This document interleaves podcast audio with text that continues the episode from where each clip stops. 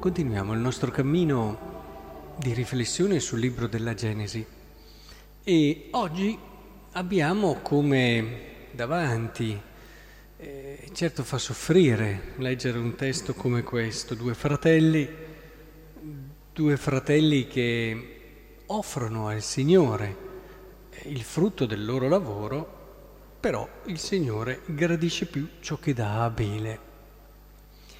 E poi quello che ci fa soffrire sono le conseguenze. Ma fermiamoci un attimo.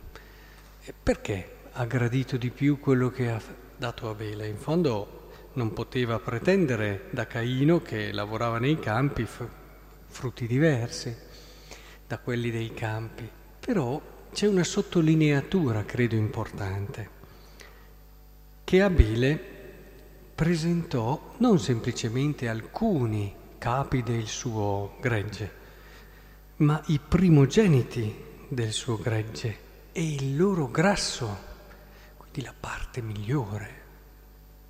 Un conto è offrire quello che è, e un conto è offrire a Dio la parte migliore, ecco perché Dio apprezza la generosità, la libertà, il fatto di metterlo avanti a tutto il resto, perché è facile tante volte offrire al Signore, ma offrire il superfluo o comunque offrire quello che diverso è invece quando tu fai capire al Signore che è la prima cosa della tua vita e quindi hai il meglio.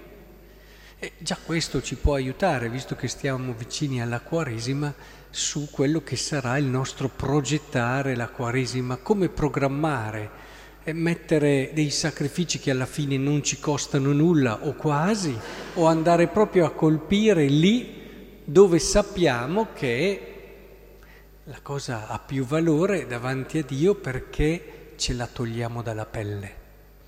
Ora il discorso continua e arriva alla invidia di Caino. Però attenzione, Caino avrebbe potuto imparare da questo e dire, eh, Insomma, in fondo, se ci guardo a modo, Abele qualcosa in più l'ha dato, è stato più generoso di me. La prossima volta cercherò di essere più generoso anch'io. Ed è quello che gli aveva suggerito Dio, perché lui si era arrabbiato e, ed era abbattuto e il Signore gli ha detto perché sei irritato, perché hai abbattuto il tuo volto? Se agisci bene, non dovresti forse tenerlo alto? Ma se non agisci bene il peccato è accovacciato alla tua porta. È interessante vedere come si parte da poco.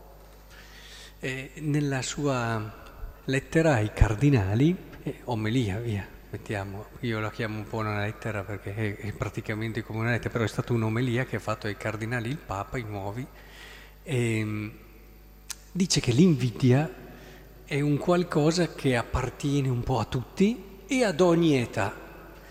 Ed effettivamente è un lavoro continuo quello di imparare a vedere il bene dell'altro come un nostro bene. Non è così immediato e neppure così semplice.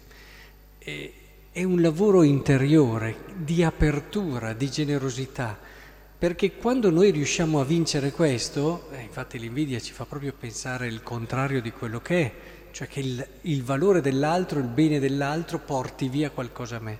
Quando invece noi riusciamo a vedere così, cresciamo moltissimo, perché allora il successo, il valore dell'altro diventa uno stimolo, diventa edificazione per me, uno stimolo a migliorarmi, uno stimolo a crescere.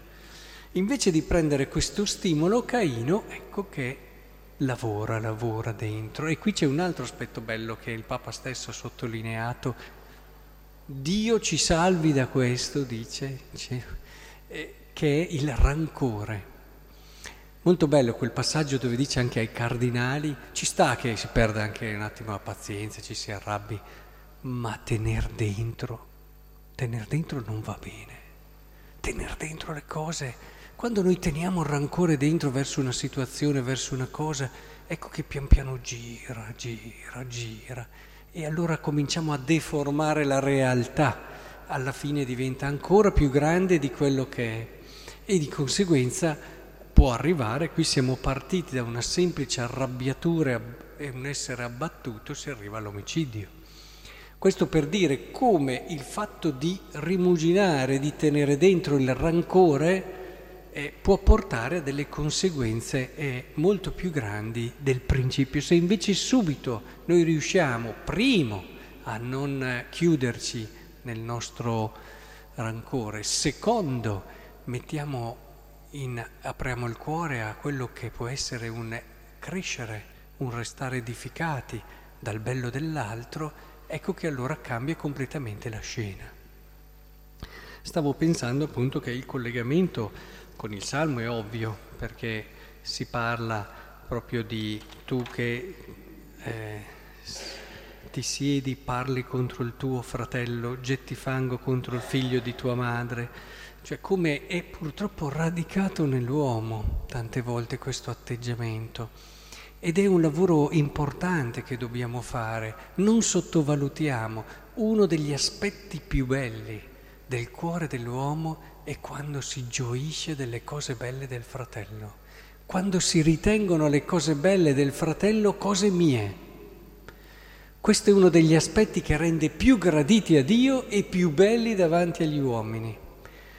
E, e questo bisogna che ci preghiamo e ci lavoriamo, soprattutto convinti che il Signore ci ama e ci ama al di là dei nostri limiti, delle nostre fragilità e che il Signore eh, ha quasi addirittura direi una debolezza per quelli che sono i più piccoli.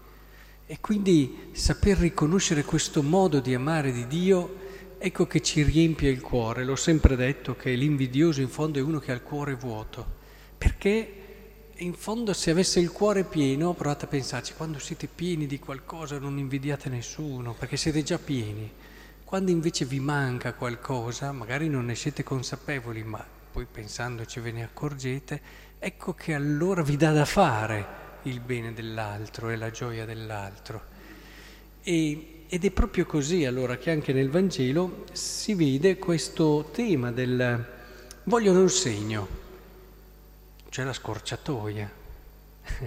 In fondo anche Caino aveva l'opportunità, era un cammino un po' più lungo quello di imparare dal bene dell'altro, edificare, crescere rinnovarsi. Anche lui voleva una scorciatoia, fatto meno e voleva il riconoscimento ugualmente. Anche questi che vogliono un segno vogliono la scorciatoia, cioè vogliono un segno così, poi credere, no, credere richiede un cammino, anche un affidarsi un, un gesto di fiducia che ti toglie anche da quello che è un semplice constatare. Ecco allora l'ultima cosa che vi voglio consigliare oggi, soprattutto ai più giovani, il cammino più bello, ecco, non fin da giovani cominciate a lavorare, a lottare contro quella tendenza all'invidia, tendenza al rancore, tendenza a, a quello che in un qualche modo può chiudervi a quella bellezza che è la gioia, la gioia per la gioia dell'altro. Però sappiate che il cammino richiede tempo e quindi non avvilitevi, non, eh, come dire, anche se all'inizio vedete che eh, occorre più preghiera, eh, insomma, occorre più preghiera. Eh, cose facili non arrivano in un attimo, eh, le cose di scusate belle non arrivano in un attimo.